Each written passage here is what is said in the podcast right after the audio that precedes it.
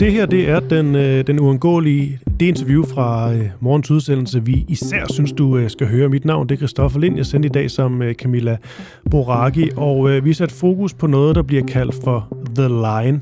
Det er et projekt fra Saudi-Arabien om at skabe sådan et nyt minisamfund, en fuldstændig CO2-neutral by. Der skal ikke køre nogen biler. Der skal sådan et, øh, et tog igennem denne her lange by. Det er alt sammen øh, meget, meget fascinerende, men selvfølgelig også med nogle, øh, nogle skyggesider. Det er dem, vi ser på her i det her interview. Og god fornøjelse med det. Skal alle danske virksomheder skyde penge i Saudi-Arabisk utopia? Saudi-Arabiens kronprins, det er ham, der hedder Mohammed bin Salman, han har netop afsløret sin øh, ambitiøse plan om at bygge et 170 km langt højhus i ørkenen, der udelukkende skal drives på vedvarende energi. Byen får ingen veje, biler eller CO2-udledning. Det lyder helt vildt, det her. Fanny Ersgaard øh, Madsen, øh, godmorgen til dig. Godmorgen.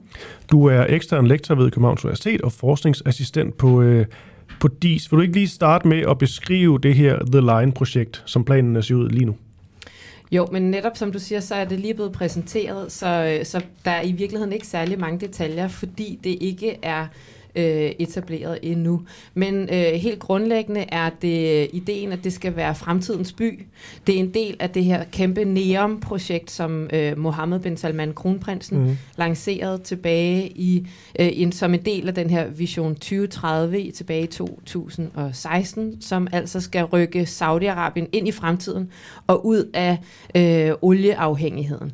Og der har de så, øh, hvad kan man sige, NEOM er et showcase for, hvad mm. fremtidens Saudi Saudi-Arabien skal være. Og der er The Line altså en by, som er sådan den her lange, 170 km lange by, smalle, altså kun 200 meter bred. Ikke? Så, øh, så det er sådan, som de forestiller sig fremtiden. Men er det sådan ligesom, nu sidder, sidder jeg bare og ser nogle, øh, nogle billeder af sådan tankerne bag projektet. Der er lidt som om, at der er sådan to rækker af højhus, eller hvad det er, og så er der sådan, i midten har man så, øh, hvad det nu kan være, butikker og græs og så videre. Men det er jo meget sådan smalt. Ja, det er det. Og der skal man så bo, og så er der kun et tog til at fragte en. Lige præcis. Og, øh, og det som også er, at øh, det her det er en af byerne. Der er flere øh, byer i det her kæmpe Neom-område, øh, som altså er en, en, øh, en region i det nordlige Saudi-Arabien på grænsen til Jordan og Ægypten, og cirka på størrelse med Belgien. Og det, som også er så vildt ved det, det er, at, øh, at de, vi taler om smart cities, øh, som vi kender nu. Det her, det beskriver de som skal være en cognitive city. Byen skal altså tænke selv. Mm. Så, øh, så, så øh, den her måde, en by fungerer på, øh, skal være, øh, øh, hvad kan man sige, frataget meget autonomi til de borgere, som mm. er der. Men er det her mere en, en showcase? Altså vi siger, at det her, sådan her, det kan fungere, der er sikkert rigtig meget, der ikke virker, men altså sådan en idé om, hvordan det kan være. Eller er det, fordi man vil bygge det her og tro på det? Jeg tror, øh, det her er en del af den her større plan, som også handler om, hvordan øh, at, at de vil eksportere de her øh, megaprojekter. Så det her er både en showcase af, hvordan de gerne vil indrette fremtidens byer. De pakker det selvfølgelig ind i den grønne omstilling. Ikke? Det er klart, at de siger, at de her store byer, som er de, den klassiske øh, bystruktur, er ubæredygtig. Så hvis vi presser det hele ind på en lang linje, så fylder vi mindre i landskabet. Øh, det er mindre invasivt, og samtidig kan det være meget mere energieffektivt, netop også fordi, at der ikke skal transporteres mennesker rundt øh, i biler, og man kan la- ligesom lave et, øh, et offentligt transportsystem, som folk så hopper af og hopper på. Mm.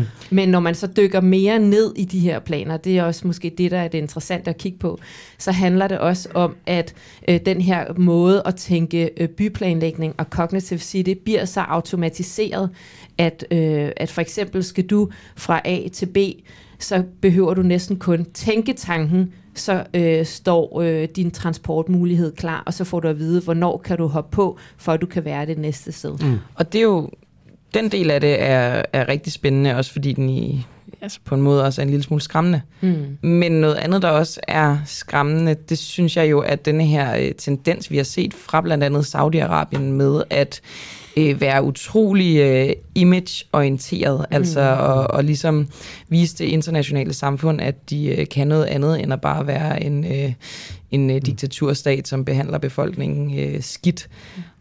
Og efter din vurdering, er det her også en del af den charmeoffensiv? Jeg tænker ikke, at det her nødvendigvis handler om en charmeoffensiv. Der er ikke noget, øh, nogen tvivl om, at, øh, at, at øh, øh, en nation branding og den her PR-strategi, som kronprinsen jo har været ansigtet udad til. Det var jo først på mordet, øh, efter mordet på den saudiske journalist Khashoggi i 2018, at øh, hvad kan man sige, den internationale øh, me, internationale medier også fik øjnene op for, hvad, hvem er det, vi har at gøre med. Fordi indtil da, så havde vi jo altså øh, kæmpe interviews med ham, både i New York Times også øh, oversat og bragt øh, kritikløst i politikken af øh, Mohammed bin Salman.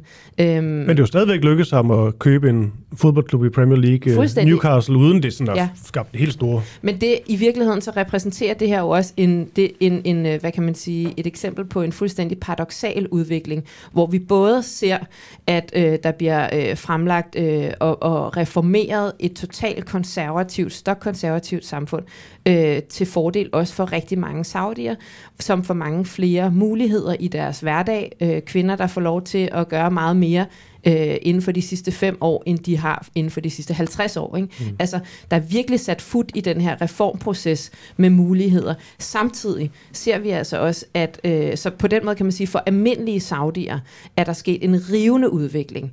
Også en positiv udvikling. Men for alle dem, som er kritiske menneskerettighedsaktivisterne, mm. dem der stiller øh, politiske spørgsmål, der er det blevet endnu værre at være i.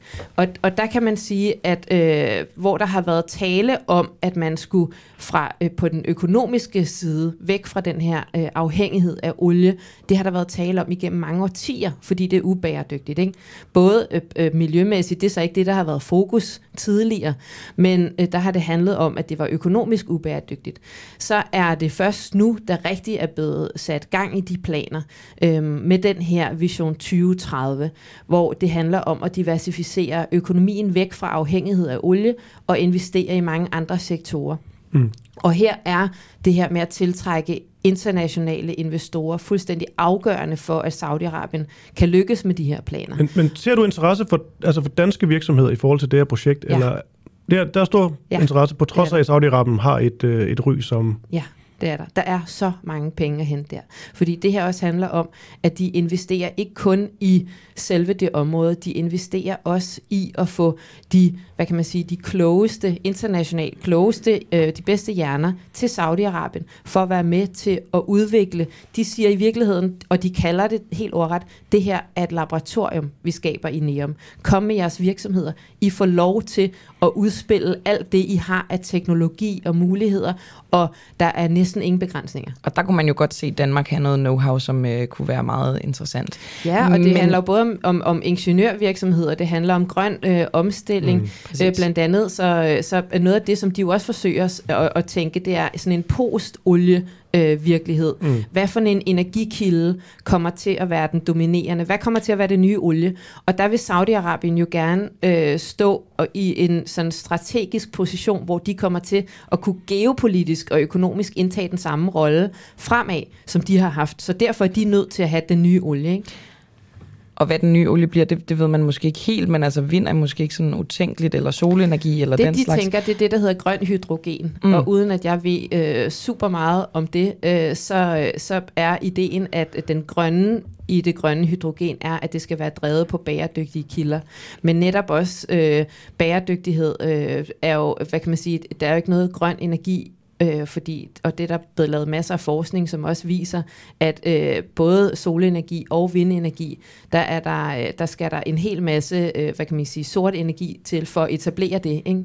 Så på den måde, så, øh, så, så er der også nogle øh, klare skyggesider af det her. Men hvilke danske virksomheder er det, der har vist interesse?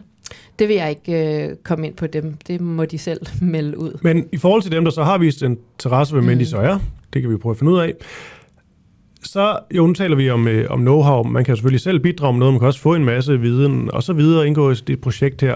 Men nu taler du selv skyggesider. Mm. Hvad er ligesom de værste skyggesider, som man kan ende med at købe ind på?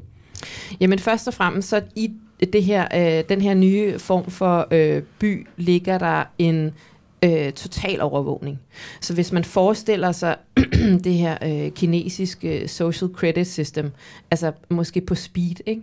Mm. Øh, fordi den her cognitive city betyder, at alt bliver hyperdigitaliseret, og, der, øh, og alle, for eksempel øh, bliver al sikkerheds, alle sikkerhedsstyrkerne bliver drevet af robotter og forestille jer det i sådan et autokratisk, ikke retsstats ja. øh, samfund. Hvor, meget, hvor fedt er det? Det kan jeg kun, fordi jeg har set Star Wars. Ja. og så, alt og alle, undskyld bare, så var lige noten her, du sagde.